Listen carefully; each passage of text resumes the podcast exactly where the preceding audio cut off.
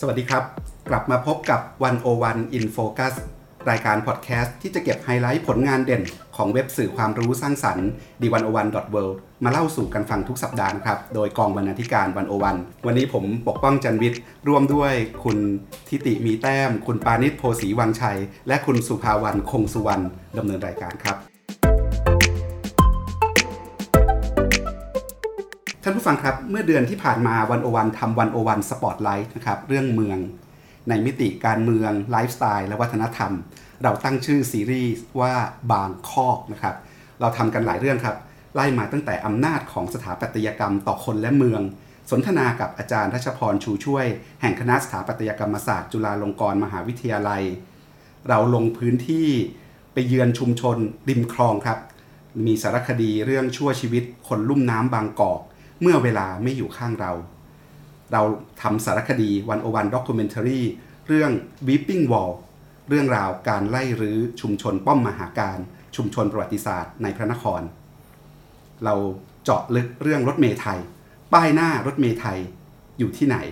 สนทนากับดรสุเมธองค์กิติกุล แห่ง TDI นะครับ แล้วเรายังจัดสัมมนาและทำเรื่องราวมองไปยังอนาคต เรื่องเมืองกับการยกระดับขีดความสามารถในการแข่งขันของไทย เราทำซีรีส์ Futurizing Thailand รอบนี้เป็นเรื่องโลกใหม่ เมืองแบบใหม่ พัฒนาเมืองอย่างไรในโลก 4.0 ทั้งหมดนี้เราจะนำมาเล่าให้ฟังในวันโอวัน In Focus ครับ ผมเริ่มต้นวันโอวันอินโฟกัสวันนี้ชวนคุณทิติมีแต้มบรรณาธิการวันโอวันคุยก่อน เราตั้งใจอยากทำเรื่องเมืองกัน เราตั้งชื่อ กันว่าบางคอกครับบางคอกเนี่ยที่มาที่ไปมันมาจากไหน มันแปลว่าอะไรครับ สวัสดีครับคุณผู้ฟังครับคำว่าบางคอก ก็คือการล้อกับคำว่าบางกอกนะครับ เป็นการประชุมกองบรรณาธิการร่วมกัน แล้วก็ตกผลึกคำนี้ออกมา ด้วยการเริ่มคำถามจากง่าย ๆ ว่ากรุงเทพเป็นเมืองน่าอยู่จริงไหมเราเริ่มจากคำถามง่าย ๆ แบบนี้ ว่าทำไมเอาเข้าจริงแล้ว ชีวิตคนในกรุงเทพถึงต่างคนต่างอยู่ เราจึงเห็นลักษณะของคำว่าบางคอกแทนคำว่าบางกอกหมายถึงอยู่กันเป็นคอกๆเหรอครับ ใช่ครับ อยู่กันเป็นข้อๆเป็นอย่างไร ผมอยากจะเล่าประเด็นคร่าวๆประมาณนี้นะครับทำไมเวลาเราพูดถึงที่พักอาศัยที่ดี เรากลับเห็นภาพคอนทราสต์ระหว่างคอนโดหรูกับสลัม เราอยู่ท่ามกลางข้อเรียกร้อง ว่าอยากเห็นพื้นที่สาธารณะ แต่พื้นที่สาธารณะกรุงเทพ กลับไปแย่งเอามาจากคนจนเมือง แต่พอเราเรียกร้องพื้นที่ส่วนตัวหรือพื้นที่ปลอดภัย เรากลับไปเรียกซ่อนตัวอยู่ในคอนโดหรูที่กำลังเกิดขึ้นเต็มเมือง นี่คือลักษณะของบางคอกชนิดหนึ่งในเรื่องการพักอาศัยของกรุงเทพ เราเห็นได้ชัดเจนนะครับ ประเด็นต่อมาเราตั้งคำถามกับหลักสถาปัตยกรรมในการออกแบบที่ดีว่าคำนึงถึงชีวิตคนอย่างไร ก็จะมีบทสัมภาษณ์ลงลึกว่าด้วยเรื่องสถาปัตยกรรมกับเมืองที่ จะเล่าให้คุณผู้ฟังฟังต่อไปนะครับ ประเด็นต่อมาเราว่าด้วยเรื่องระบบขนส่งมวลชน เราตั้งคำถามจากภาพที่เห็นกันทั่วไปว่า เรามีรถไฟฟ้าใช้ แต่ทำไมการจราจรบนถนนยังโหดร้าย ชีวิตกรุงเทพกับการใช้รถเมล์ถึงดูเป็นเรื่องไม่มีทางเลือก คนกรุงเทพเลือกอะไรไม่ได้จริงหรือทำไมคนชั้นกลาง ส่วนใหญ่ยังอยากมีรถยนต์ส่วนตัวกันอยู่ ประเด็นต่อมา เราคิดว่าเป็นประเด็นที่กองบรรณาธิการตกผลึกร่วมกันในการมองเห็นคำว่าบางข้อว่าทุกคนอยากมีชีวิตที่ดีกว่าเดิมในกรุงเทพ แต่การจัดการของกรุงเทพทำให้คนต่างคนต่างอยู่ เสมือนถูกบังคับให้อยู่กันเป็นข้อๆครับ เพราะฉะนั้นเราจึงกลับมาที่เมืองที่ทุกคนจะอยู่ร่วมกันได้ โดยไม่เบียดเบียนกันจริง ๆ เราต้องเปลี่ยนบางคอกให้เป็นบางกอกของทุกคนครับ ครับ เราจะเปลี่ยนบางคอกให้เป็นบางกอกของทุกคนครับได้อย่างไรนะครับ อันนี้เป็นโจทย์ที่ทาง กองบรรณาธิการวันอวันพยายามจะลองค้นหาสำรวจนะครับ แล้วก็ไล่ไปดูในชีวิตเมืองอะว่าเมืองกรุงเทพปัจจุบันเป็นอย่างไร แล้วเราทำให้มันดีขึ้นเราจะเปลี่ยนบางคอกในปัจจุบัน ให้เป็นบางกอกสำหรับทุกคนในอนาคตได้อย่างไรนะครับ เวลาพูดเรื่องเมืองเนี่ยนักวิชาการคนหนึ่งที่ผมนึกถึงก่อน ก็คืออาจารย์พิษพงศวัสดิ์อาจารย์คณะรัฐศาสตร์ จุฬาลงกรณ์มหาวิทยาลัย อาจารย์พิษทำวิทยานิพนธ์ปริญญาเอก เรื่องเมือง เขียนบทความเขียนหนังสือเรื่องเมืองหลายเล่มนะครับ เล่มล่าสุดคือเมืองกินคนนะครับ เดือนที่ผ่านมาเราเชิญอาจารย์พิษมาออกรายการวันโอวันวันออนวันด้วยนะครับ เรื่องอนาคตเมืองเมืองไร้อนาคตครับนะครับ อาจารย์พิษพูดเรื่องเมืองไว้น่าสนใจ ตัวอาจารย์เองสอนวิชาการเมืองนคร หรือ urban politics อยู่ที่คณะด้วยนะครับ เวลาอาจารย์พูดถึงเมืองเนี่ยอาจารย์พิษบอกเราว่า เวลามองเมือง อย่านึกถึงเมืองเป็นแค่ อาคารสถานที่ พวกนี้เป็นเมืองกายภาพนะครับ แต่ถ้าถามจริง ๆว่าเมืองเนี่ยมันคืออะไรนะครับ อาจารย์พิษตอบว่าเมืองมันไม่ใช่ตึก ไม่ใช่อาคาร ไม่ใช่ถนน เมืองคือความสัมพันธ์ เมืองคือความสัมพันธ์นะครับ อาจารย์พิษบอกว่าวิชาที่แกชอบสอนอยู่เนี่ยการเมืองนครเนี่ยมันคือการสอนว่าอำนาจในเมืองเนี่ยมันทำงานยังไง แล้วนโยบายต่างๆ ที่มันกระทบกับเมือง มันส่งผลต่อคนในเมืองอย่างไรนะครับ เมืองเนี่ยเป็นพื้นที่แห่งความขัดแย้งทางอำนาจ เป็นพื้นที่แห่งผลประโยชน์ และเป็นพื้นที่ที่สามารถร่วมมือกันก็ได้นะครับ สู้กันก็ได้ แย่งกันก็ได้นะครับยกตัวอย่างง่ายๆ เวลาเราสร้างตึกขึ้นมาสักตึกหนึ่งโครงการโครงการหนึ่งเราเปลี่ยนอิฐก้อนหนึ่งเราเปลี่ยนฟุตบาทเป็นแบบหนึ่งเนี่ย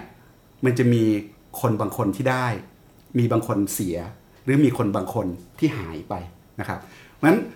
โจทย์เรื่องเมืองมันเลยไม่ใช่โจทย์แค่ จะเอายังไงกับตึกรามบ้านช่องหรือรถรถเมล์รถขนส่งอย่างเดียวนะครับ แต่เราจะจัดการความสัมพันธ์ในเมืองอย่างไร โดยเฉพาะคนที่มักไม่ค่อยถูกมองเห็นในเมือง คนที่หล่นหายไป คนเล็กคนน้อยนะครับ คนด้อยโอกาสทำอย่างไรให้เมืองมันเป็นเมืองของทุกคนนะครับ ถ้าเราสนใจแต่ตัวเองชีวิตชีวิตที่ดีขึ้นของเราเนี่ยก็ต้องตั้งคำถามด้วยนะครับ เรามีรถไฟฟ้าใช้ แต่คำถามกลับกันคือ เอ๊ะ แล้วเราทำให้ชีวิตของใครแย่ลงบ้าง ชีวิตคนหนึ่งที่ดีขึ้นมันทำให้ชีวิตคนอื่นแย่ลงไหมยังไง เมืองพัฒนาไปข้างหน้าจนที่บางคนบางกลุ่ม ไม่มีที่อยู่หรือเปล่านะครับ อาจารย์พิษบอกว่าคุณสร้างแต่คอนโดเนี่ย คอนโดส่วนใหญ่ก็จะมีแนวโน้มที่ไม่มีร้านอาหาร เราต้องพึ่งพิงพึ่งพาอาหารในซอย ตลาดสดอาจจะหายไป สุดท้ายก็ต้องมาแย่งกันกินความมั่นคงทางอาหารของชีวิตในเมืองก็ลดลงนะครับ เพราะนั้นโจทย์ต่างๆ ที่เราคุยกันมาเนี่ยโจทย์อย่างที่เราสนใจด้วย เช่นโจทย์ City for All เนี่ยเราเห็นเป็นนี้เป็นธงอยู่แล้ว แต่คำถามมันยังไม่พอนะครับคำถามหลักมันคือว่าทำอย่างไรให้ City for All เนี่ยมันเกิดขึ้นได้จริง ไม่ใช่มีแต่คำหรูคำหราที่ทำให้เราเริ่มมองไม่เห็นคนอื่นนะครับเพราะว่าเราไม่สามารถจะมีความหรูหราหรือมีชีวิตที่ดีในเมืองได้ โดยที่ไม่คำนึงถึงคนที่ขับเคลื่อนเมือง แล้วคนที่ขับเคลื่อนเมืองเนี่ยคือคนที่มักจะถูกเราหลงลืมนะครับก็คือคนงานก่อสร้าง นะครับพ่อแม่พี่น้องที่มาช่วยเป็นแม่บ้านทำงานให้เราพี่วินมอเตอร์ไซค์นะครับฉะนั้นสำหรับอาจารย์พิษเนี่ยอาจารย์พิษบอกเราครับว่าเมืองที่ดีคือเมืองที่เคารพคนที่หลากหลายนะครับและเคารพความหลากหลาย อาจารย์บอกว่าผมจะไม่ตั้งคำถามหรอกว่าเมืองไหนดีที่สุด เวลาดูเมืองอื่น เราต้องตั้งคำถามว่าเมืองนั้นเนี่ยเคารพคนในเมืองที่หลากหลายอย่างไร ก่อนจะบอกว่าอยากได้คลองหรืออยากได้สวนสาธารณะแบบนี้ในบ้านเราจังเลย เราทำได้ แต่คำถามคือถ้าทำแล้วคนที่เคยอยู่ตรงสวนสวยๆ หายไปไหนกันหมดละ่ะ เมืองที่ดีเนี่ย เป็นเพราะการออกแบบที่ดีเท่านั้นจริงหรือนะครับแต่มาโจทย์มันอยู่ที่ด้วยด้วยเรื่องพวกนี้ด้วยนะครับว่าแล้วคนแต่ละคนเนี่ยจะมีค่าของชีพที่พอจะอยู่ในเมืองนั้นได้อย่างไรทำไงให้แต่ละคนเนี่ยสามารถ enjoy หรือรื่นรมกับสวนสาธารณะที่สร้างขึ้นใหม่ได้เท่า ๆกัน นั่นแปลว่าคนทำงานก็ต้องมีเวลาว่างด้วย ไม่ใช่เฉพาะคนชั้นกลางในเมืองด้วยนะครับ แต่รวมถึงคนที่ทำงานหลากหลายรูปแบบนะครับ รวมถึงคนที่มีฐานะความเป็นอยู่ไม่ดีเท่าชนชั้นกลางนะครับ ฉันอยากได้สวนสาธารณะ แล้วคนที่เดิมจะอยู่ตรงไหนนะครับ ในทางกลับกันถ้าคุณต้องการให้คนเหล่านี้มาทำงานในเมือง แต่คุณไม่ให้สิทธิของเขาที่จะอยู่ในเมืองนะครับ มันก็จะเป็นเมืองที่ดีได้อย่างไรนะครับ อาจารย์ก็พูดถึงคำหนึ่งนะครับ คือ right to the city นะครับหรือสิทธิของคนที่จะอยู่ในเมืองนะครับ อันเนี้ยเรื่อง right to the city เนี่ยมันคอยเตือนเราให้เห็นนะครับว่า เวลาทุกครั้งที่เราต้องการจะคิดอยากจะเปลี่ยนเมืองทำอะไรในเมืองเนี่ยต้องคิดด้วยว่ามันจะกระทบใครนะครับ แล้วใครที่ว่าเนี่ยไม่ได้แปลว่าต้องเป็นคนที่เป็นเจ้าของที่ดินหรือมีทะเบียนบ้านในกรุงเทพเท่านั้น แต่คือทุกคนที่เขาอยู่ที่นี่ ทุกคนที่ทะเบียนบ้านเขาอาจจะอยู่ที่ต่างจังหวัด แต่เขามาทำงานที่กรุงเทพก็ต้องถือด้วยว่าเขาอะคือคนเมือง เพราะเขาคือคนที่ทำให้เมืองเนี่ย เขาเป็นคนที่หล่อเลี้ยงชีวิตของเมืองนะครับเพราะฉะนั้นเมื่อเขาสร้างประโยชน์ให้เมือง เขาก็ควรจะต้องมีสิทธิ์ในเมืองนะครับ ถ้าเราอยากให้มีคนล้างจานทำอาหารทำถนนให้สวยงามนะครับ ก็ต้องดูแลคนเหล่านี้นะครับ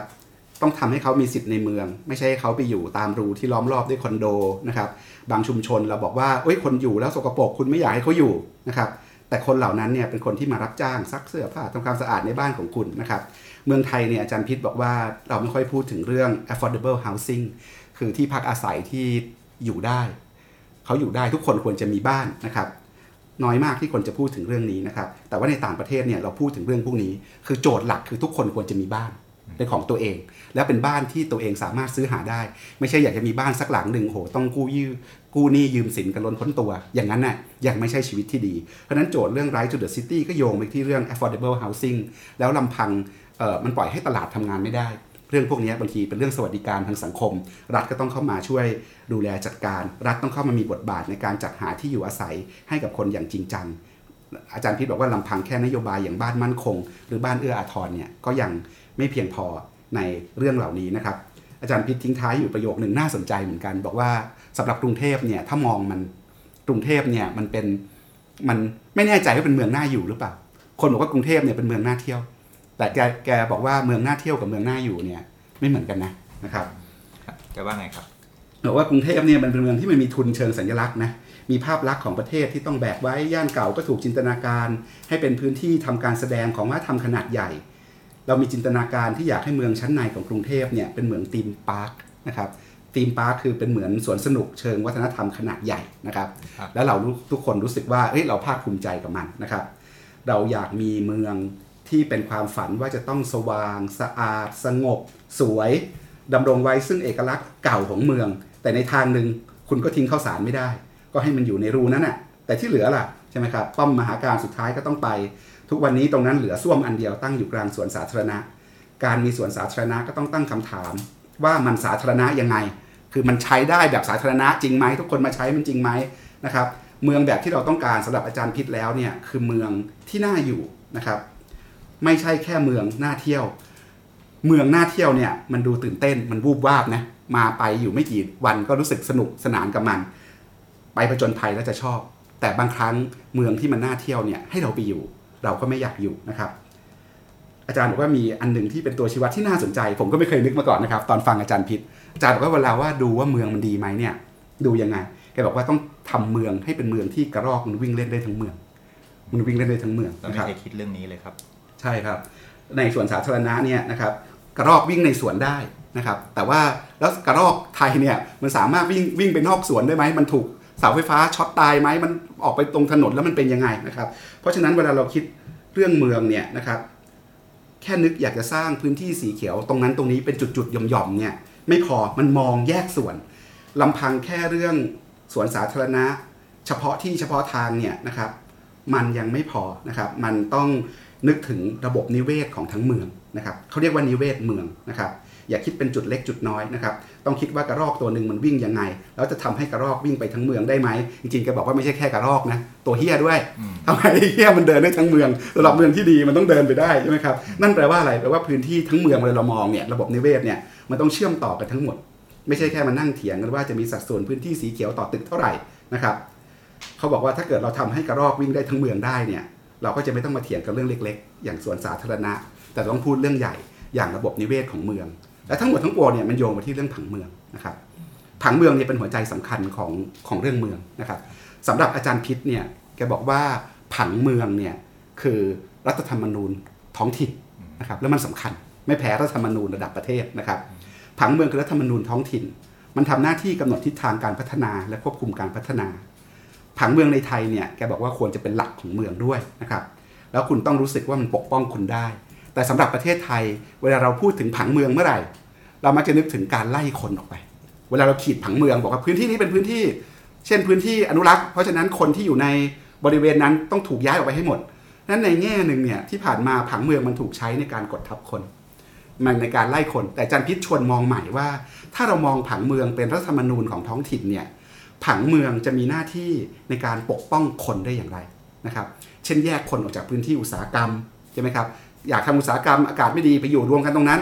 อย่าเอาโรงงานอุตสาหกรรมมาปะปนกับพื้นที่ที่เป็นคนอยู่อาศัย อย่างนี้คือผังเมืองในแง่ของการปกป้องคนนั้นสิ่งต่างๆ เหล่านี้คือประเด็นที่อาจารย์พิษมาชวนเรามองเมืองในมุมใหม่ ในมุมที่เรามักจะไม่ค่อยได้ได้มองและไม่ค่อยคิดนะครับ เรื่องผังเมืองเรื่องทำไงให้เป็นเมืองกระรอกวิ่งได้ทั้งเมืองนะครับ เมืองในมิติความสัมพันธ์ เมืองในแง่ของโครงสร้างอำนาจต่างๆพวกนี้นะครับ แล้วมันก็ทำให้เห็นว่าเมืองมันเต็มไปด้วยหลายมิติโจทย์การพัฒนาในเมืองไม่ใช่แค่การสร้างสร้างสร้างสร้างสร้างไม่ได้แค่การเพิ่มรายได้ เพิ่มรายได้เพิ่มรายได้ แต่เป็นโจทย์ที่ต้องเห็นหัวคนทุกคนนะครับแล้วการเห็นหัวคนทุกคนเนี่ยนะครับมันต้องทำงานหลายอย่างนโยบายของรัฐนะครับและต้องคำนึงถึงหลายๆศาสตร์นักรัฐศาสตร์แบบอาจารย์พิษ นักเศรษฐศาสตร์นะครับรวมถึงคนที่เกี่ยวพันกับเมืองโดยตรงเลยคือสถาปนิกนะครับสถานักสถาปัตยกรรมศาสตร์ทั้งหลายนะครับเพราะว่าอาคารสถานที่เนี่ย มันก็จะไม่ใช่แค่ตึกแล้ว อาคารสถานที่มันมีส่วนในการเชฟชีวิต เชฟวิธีคิด เชฟความสัมพันธ์ ระหว่างคนกับตึก และคนกับคนด้วยกันเอง วันโอวันเดือนที่แล้วเราโชคดีมากเลยครับ เรามีโอกาสได้ไปสัมภาษณ์ อาจารย์ประจำภาควิชาผังเมืองนะครับ คณะสถาปัตยกรรมศาสตร์ จุฬาลงกรณ์มหาวิทยาลัยนะครับ อาจารย์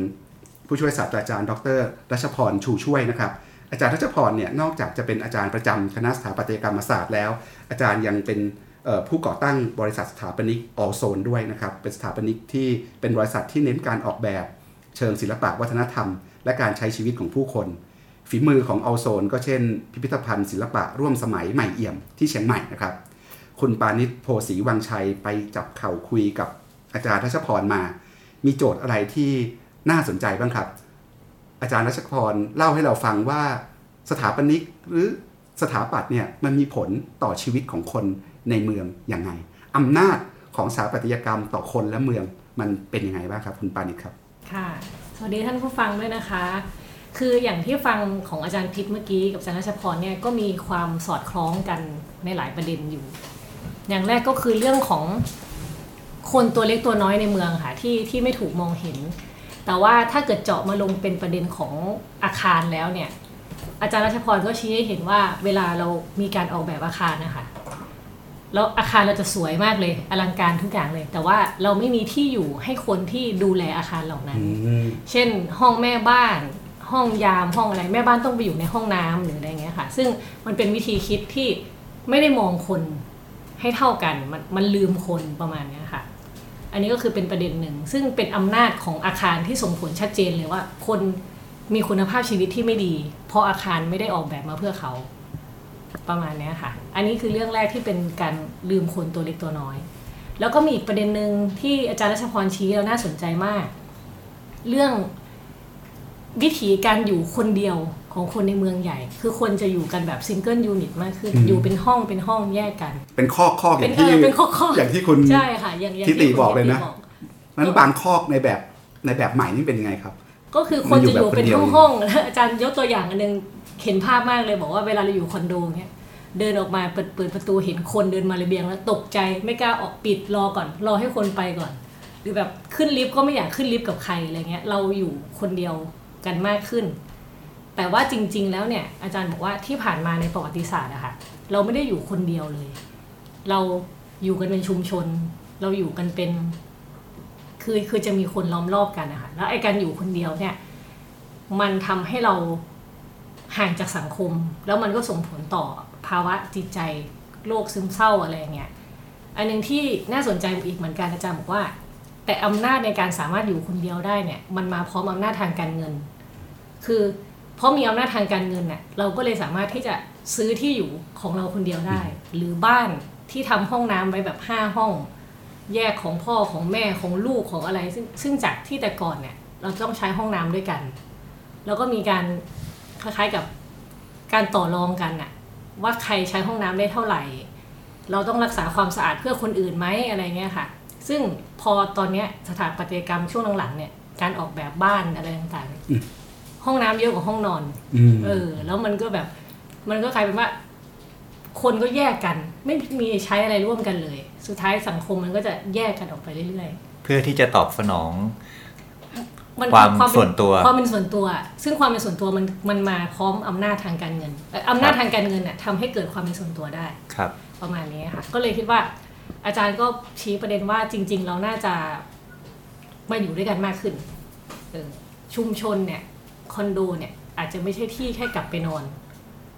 แต่ว่าอาจจะมีการส่วนร่วมของชุมชนคอนโดได้อะไรประมาณนี้ค่ะ ชุมชนกับแค่ที่ซุกหัวนอนก็ฟังดูความหมายก็น่าจะคนละอย่าง แต่ว่าโดยข้อเท็จจริงตอนนี้แล้ว ดูกลายเป็นว่า ความหมายของชุมชนจะดูเหมือนเป็นแค่ที่ซุกหัวนอนจริง ๆ นะครับ ใช่ค่ะ เหมือนคนกลับบ้านไปเพื่อนอน แต่ว่าไม่ได้ไม่ได้มีความ แล้วจริง ๆอะชุมชนแบบคอนโดอะค่ะ มันเกิดขึ้นเยอะมากในกรุงเทพมันมันไม่ใช่ชุมชนแบบเดิมแล้วครับคนมันมันขึ้นที่สูงขึ้นเลยครับมิติที่อาจารย์เล่าก็สะท้อนเรื่องความเหลื่อมล้ำนะครับในหลายมิติ ทั้งเป็นเมืองที่หลงหลงลืม คนสำคัญที่มีส่วนในการสร้างเมือง แต่เป็นคนที่มีโอกาสทางเศรษฐกิจสังคมน้อยกว่านะครับค่ะนอกจากแม่บ้านเราก็เห็นตามห้างสรรพสินค้าใช่ไหมครับที่จอดรถเนี่ยพี่ยามพี่ที่ดูแลที่จอดรถก็ไม่มีห้องก็ต้องอยู่ อบอบอับอับร้อนร้อนๆกันอยู่ตามทางเดินที่จอดรถนั่นแหละนะครับค่ะแล้วมันก็โยงไปถึงเรื่องคอนโดคอนโดอย่างที่คุณปานิชเล่าให้ฟังเนี่ยมันโยงไปกับเรื่องอำนาจซื้อมันก็โยงไปถึงเรื่องมิติเรื่องความเหลื่อมล้ำที่มันโยงไปกับเรื่องชีวิตไลฟ์สไตล์ที่อยู่คนเดียวมากขึ้นค่ะมันเห็นเป็นภาพใหญ่เดียวกันหมดเลย อันนี้ก็เป็นโจทย์ที่ที่คล้ายๆ กับที่อาจารย์พิชชวนเราคุยนะครับว่าเราไม่ค่อยคุยกันเรื่องเมืองที่มีความยุติธรรม หรือเมืองที่เป็นของทุกคนนะครับ อันนี้ก็เป็นโจทย์หนึ่งและเป็นโจทย์ที่เป็นปัญหาปัจจุบันทีนี้ในโลกใหม่เนี่ยนะครับมันก็ โลกมันก็เปลี่ยน มันก็มีโจทย์ใหม่ ๆด้วยนะครับ ทีนี้นักสถาสถาปนิกแบบอาจารย์รัชพรเนี่ยก็มีหน้าที่โดยตรงนะครับ คนทำงานรุ่นใหม่ เราพูดถึงการทำงานแบบใหม่ตามโลกใหม่ออฟฟิศแบบใหม่ไอ้โจทย์ใหม่ๆ ของวงการสถาปนิกเนี่ยเขาคุยกันยังไงบ้างเวลาเขานึกถึงตึกใหม่ ๆ นึกถึงการใช้พื้นที่แบบใหม่ ๆ นึกถึงอำนาจใหม่ ๆ กับการกำหนดชีวิตคนในรูปแบบไลฟ์สไตล์ใหม่ๆเนี่ยโจทย์เรื่องแบบนี้มันมีอะไรน่าสนใจบ้างครับคุณปานิชค่ะ จริงๆก่อนจะพูดเรื่องใหม่เนี่ยเราจะย้อนกลับไปตึกแบบเก่าก่อนครับอาจารย์นัชพรพูดอันหนึ่งก็ก็สนุกดีอืมเหมือนกัน บอกว่าให้อาจารย์ลองเปรียบเทียบอาคารเมื่อสัก 20 ปีที่แล้วกับตอนเนี้ยมันต่างกันยังไงอาจารย์ก็บอกว่าจริงๆมันมันเปลี่ยนช้า เพราะว่าสถาปัตยกรรมมันมันของหนักของใหญ่อะค่ะมันเปลี่ยนยาก แต่ว่ามันมีอันนึงคือมันจะมีตึกประเภทหนึ่งที่หมดอายุไปแล้ว เช่น ตึกใหญ่มากๆที่เป็นโรงแรม ที่แบบมีเป็นร้อยห้องอืมแล้วแอร์เนี่ยคือเปิดทีเดียว เปิดทีเดียวแล้วปุ้มทั้งทั้งตึกทั้งตึกกดปุ่มทีเดียวนี่ค่าไฟหมดไปแล้วสามพันเลยอืมซึ่งทุกอย่างมันมันฟิกไปหมดเลยอะ่ะมันปรับเปลี่ยนอะไรไม่ได้ แล้วครับจนถ้าวันหนึ่งปุ๊บไม่มีคนเข้าพัก สมมุติโรงแรมนั้นไม่มีคนเข้าพัก แต่เขาก็ยังต้องเปิดแอร์ร้อยห้องอยู่อย่างนั้นอะไรเงี้ยค่ะ ซึ่งอาคารแบบเนี้ยคืออาคารที่พูดตรงก็คือตกยุคอืมเพราะมันปรับอะไรไม่ได้ครับใหญ่มาก แล้วสุดท้ายก็ต้องทำอะไรก็ต้องทุบทิ้ง ทุบทิ้งเสร็จเนี่ยไอเศษซาก ปูนพวกนั้นเนี่ยก็ไม่รู้จะเอาไปไว้ที่ไหนอีกเพราะมันเยอะมาก นี่คือปัญหาในการเปลี่ยนเมืองนะคะเขาบอกว่าจริง ๆ แล้วเนี่ย เวลาสถาปนิกออกแบบอาคารณปัจจุบันเนี่ยเขาต้องคิดเผื่อให้มันประยุกต์ได้ทุกอย่าง หรือเช่นเรื่องที่จอดรถเนี่ย ถ้าเกิดอนาคตมันมีรถยนต์ไร้คนขับขึ้นมา ที่จอดรถก็อาจจะต้องเอาไปทำเป็นอย่างอื่น อาจจะแบบไม่ต้องคิดแล้วว่าต้องมีที่จอดรถหรือเปล่าอืมอะไรแบบเนี้ยก็คือต้องทำให้มันสอดคล้องกับเทคโนโลยีที่มันมาถึง แล้วก็เรื่องการออกแบบอาคาร เรื่องการออกแบบให้ไม่ต้องใช้แอร์คือถ้าไม่มีแอร์ก็ต้องให้อยู่ได้ อะไรแบบเนี้ยค่ะใช้ลมธรรมชาเอติอใช้ลมธรรมชาติ แต่ว่าอาจารย์ก็พูดหนึ่งน่าสนใจอีกว่า แต่ว่าแอร์เนี่ยมันก็เป็นเครื่องมืออะเขาเรียกว่าอะไรนะเป็นการแสดงออกของของฐานะทางการเงินอะคือครับคือถ้ามันมีแอร์คือมีเงินอะบ้านไหนไม่มีแอร์เหมือนเหมือนบ้านนั้นไม่มีเงินเลยมาครับค่ะแล้วในแง่การทำงานนะครับคนรุ่นใหม่ๆจริงๆใช้ชีวิตอยู่ที่ทำงานมากกว่าที่บ้านด้วยอืม คนรุ่นใหม่ๆเนี่ยเรียกร้องที่ทำงานแบบใหม่ยังไง แล้วสถาปนิกรุ่นใหม่ๆเนี่ยตอบโจทย์คนใหม่ๆ ในไลฟ์สไตล์ใหม่ๆยังไงในแง่ของการทำงานค่ะถ้าเกิดประเด็นเรื่องสถาปัตยกรรมเนี่ยก็อาจจะมันถ้าเป็นแต่ก่อนน่ะที่ทำงานนะคะมันจะเหมือนโรงงาน คือเอาคนมานั่งเรียงกันทำปุ้งปุ้งปุ้งปุ้งปุ้งเหมือนเหมือนโรงงานอุตสาหกรรม แต่ว่ายุคใหม่เนี่ยบางทีมันไม่ต้องเข้าออฟฟิศแล้วก็ได้ ซึ่งการออกแบบออฟฟิศมันก็จะแล้วแต่เลยอะเสรีมากขึ้น แต่ว่า ก็จะไม่จับคนให้ไปอยู่ในคอกอะคือคืออย่างออฟฟิศที่ดังมาก ๆ อย่างเช่น Google ที่เขาทำแล้วแบบพยายามให้คนมีปฏิสัมพันธ์กันมากขึ้น คือเปิดพื้นที่โล่งประมาณเนี้ยคือการออกแบบก็จะทำให้คนได้เจอกันมากขึ้น ครับ ค่ะออฟฟิศใหม่ ๆ ก็จะไปในทิศทางนี้คือเปิดโล่ง ครับ ไม่กั้นกันละ ไม่กั้นไม่แบบโอ้อยู่ในข้อกมันจะเครียดไง ครับ เออประมางั้ณนเราอยากได้เมืองที่สลายคอกเราก็อยากได้ออฟฟิศที่สลายคอกด้วย ใช่ค่ะนะครับ ประมาณนี้แล้วก็อีแล้วกวันเรื่นี้องวันนี้มันโยงมาที่เรื่องพื้นที่สาธารณะยังไง คนก็มักจะพูดถึงเรื่องพื้นที่สาธารณะด้วยใช่ไหมครับคอนเซปต์เรื่องพื้นที่สาธารณะเนี่ยนะครับอาจารย์รัชพรแกคุยไหมครับ เพราะว่าคือคือเรามีบ้าน เรามีออฟฟิศอือฮึใช่ไหมบางคนก็มีคอนเซปต์ที่สนใจ third place ก็คือพื้นที่ที่ 3 ก็คือพื้นที่ที่ไม่ใช่บ้าน ไม่ใช่ออฟฟิศพื้นที่ที่เราอยากจะหลบหนีไปผ่อนคลายหรือไปเปลี่ยนบรรยากาศไปอะไรอย่างเงี้ยครับนี่คือโจทย์พื้นที่สาธารณะสำหรับนักสถาปนิกรุ่นใหม่เนี่ยเขามอง พื้นที่สาธารณะเนี่ยยังไง แล้วมันสำคัญยังไง กับการสร้างเมืองที่ดีเมืองที่ไร้คอกเมืองที่เป็นของทุกคน ประเด็นพื้นที่สาธารณะจริงๆเนี่ยพูดใกล้เคียงกับอาจารย์พิษเลย คือสาธารณะแล้วสาธารณะของใคร คือบางทีเนี่ยย้ายคนออก แล้วแล้วมาทำเป็นพื้นที่สาธารณะแต่สุดท้ายไม่มีใครไปใช้งานเลย อาจารย์ก็บอกว่าจริง ๆ มันมีพื้นที่หนึ่งที่มีคนไปใช้งานจริงๆคือวัดวัดเนี่ยเป็นพื้นที่สาธารณะที่มีอยู่แล้ว แล้วก็เยอะแล้วมันก็ใช้งานได้จริง แกบอกว่าพื้นที่สาธารณะมันไม่มันไม่จำเป็นต้องเป็นสวนสีเขียวเท่านั้นมันมีหลายอย่าง เช่นแบบพนักงานพารากอนอย่างเงี้ยเข้าเที่ยงกิน คือเขาไม่มีอำนาจคือเขาอาจจะไปซื้อของกินในพารากอนไม่ได้อืมเขาก็ซื้อข้าวมานั่งกินที่วัดปทุมวนารามอะไรคปรับระมาณเนี้ยสิ่งเนี้ยคือสวนสาธารณะจริงๆอืมที่คนในเมืองใช้จริง ๆ อาจารย์ก็บอกมองว่าพื้นที่สาธารณะเราต้องเราต้องพยายามไม่มองว่ามันต้องเป็นพื้นที่สีเขียวเท่านั้น แต่มันคืออะไรก็ได้ที่คนมาใช้งานได้จริง ๆ แล้วก็ต้องมองคนมันไม่ใช่ว่าคิดเฉพาะว่าโอ้จะมีคนมาวิ่งจ็อกกิ้งหรือคนที่แบบมีเวลาในการมาปิกนิกอะไรเงี้ยมันอาจจะมีบางคนที่ไม่ได้มีเวลา แต่อยากใช้พื้นที่สาธารณะในบางช่วงของวัน แปลว่าในมุมของอาจารย์รัชพรพื้นที่สาธารณะไม่ใช่เรื่องของการแค่อยากพักผ่อนใช่ค่ะเท่านั้นใช่ค่ะแต่เป็นการให้ทุกคนได้คืออยากจะเข้ามาไปร่วมทำอะใช้ไรก็เอออยากใช้อะไรก็ให้ใช้ได้ น่าสนใจนะครับ เรื่องนี้เราก็ไม่เคยคิดกันมาก่อน ใช่ค่ะ แล้วก็อีกเรื่องหนึ่งก็คือเรื่องชุมชนเนี่ย เวลาเรามองว่าชุมชนใดชุมชนหนึ่งเนี่ยมันเก่ามันโทรมหรือสกปรกหรืออะไรเงี้ย แล้วเราเอามาทำเป็นพื้นที่สาธารณะดีกว่า แล้วก็ยกชุมชนออกไป ซึ่งสิ่งนี้มันบางทีมันมันเป็นวิธีคิดที่มันมันเฮี้ยนเตียนไปหน่อยหมายความว่าเราถ้ามันรู้สึกว่ามันสกปรกหรือว่าไม่สะอาดเรียบร้อยเนี่ยเราก็เข้าไปจัดการให้มันดีขึ้น ไม่ใช่ว่ายกออกแล้วเอาสวนมาวางแทนชุมชน ประมาณเนี้ยค่ะ ที่ครับอาจารย์พูดถึงประเด็นพื้นที่สาธารณะครับ ก็เป็นประเด็นที่น่าสนใจนะครับ เราพูดถึงพื้นที่สาธารณะด้วยเราพูดถึง third place คือพื้นที่ที่ 3 ด้วยพื้นที่ที่ไม่ใช่บ้านกับที่ทำงาน ที่โจทย์สำคัญคือเอ๊ะทำยังไงถึงจะให้มันหลากหลาย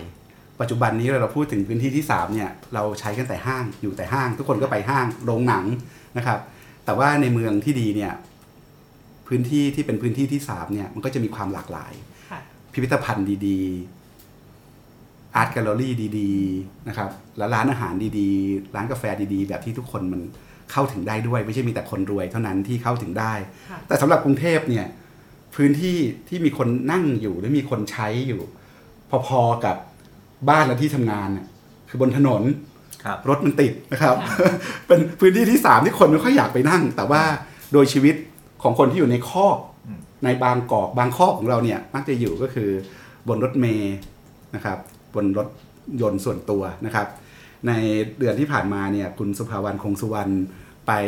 ขึ้นรถเมย์นะครับขึ้นรถเมย์ชิดในไปคุยกับดรสุเมธองกิติกุล ผู้อำนวยการวิจัยด้านนโยบายการขนส่งและโลจิสติกส์สถาบันวิจัยเพื่อการพัฒนาประเทศไทยหรือ TDI นะครับ อาจารย์สุเมธยังเป็นที่ปรึกษาโครงการปฏิรูป เส้นทางรถเมย์ของกรมขนส่งทางบกด้วยนะครับ คุณสุภวรรณ บอกว่าตอนไปคุยกับอาจารย์สุเมธอาจารย์ถามก่อนเลย คุณนั่งรถเมย์ครั้งสุดท้ายเมื่อไหร่คุณสุภวรรณนั่งรถเมย์ครั้งสุดท้ายเมื่อไหร่ครับ เมื่อเช้า น่าจะเป็นปีแล้วค่ะครับแล้วพอเราตอบอย่างเงี้ยค่ะ เราก็คิดว่าเอ้ยเราคนเดียวหรือเปล่าที่นั่งรถไม่ค่อยนั่งรถเมล์แล้ว ก็เลยไปลองดูสถิติของครับคสมกมา ปรากฏว่าถ้าเทียบกันจากปี 56 จนถึงปี 60น่ะคนนั่งรถเมล์หายไปถึงแสนคนจากอืมระดับ 6 0แสนจาก6แสนเหลือแค่ 5 0 0แสนประมาณเนี้ยค่ะ แล้วก็ถ้าเอ่อ ดรสุเมธเนี่ยเขาก็ทำวิจัยนะคะเรื่องแบบสัดส่วนของผู้ใช้รถเมล์เทียบกับประชากรเมืองทั้งหมด ครับ คือพบว่าจากประชากรทั้งหมดของกรุงเทพเนี่ยมีคนใช้รถเมล์แค่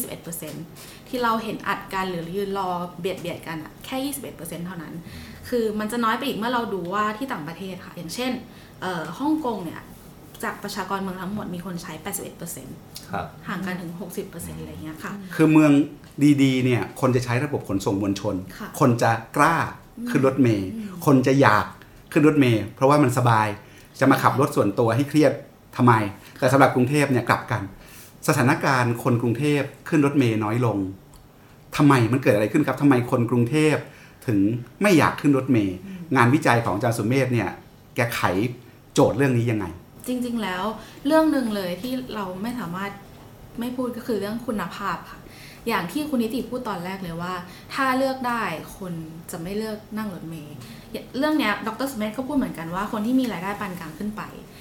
กับเลือกที่จะใช้รถส่วนตัว หรือซื้อรถส่วนตัวแทนที่จะนั่งรถเมล์เพราะว่าปัญหามันคือคุณภาพ เขามีเงินจ่ายมีเงินไปซื้อรถด้วยซ้ำแต่ว่าไม่คือรถเมล์หรอกเพราะว่าคุณภาพค่ะ แล้วก็เ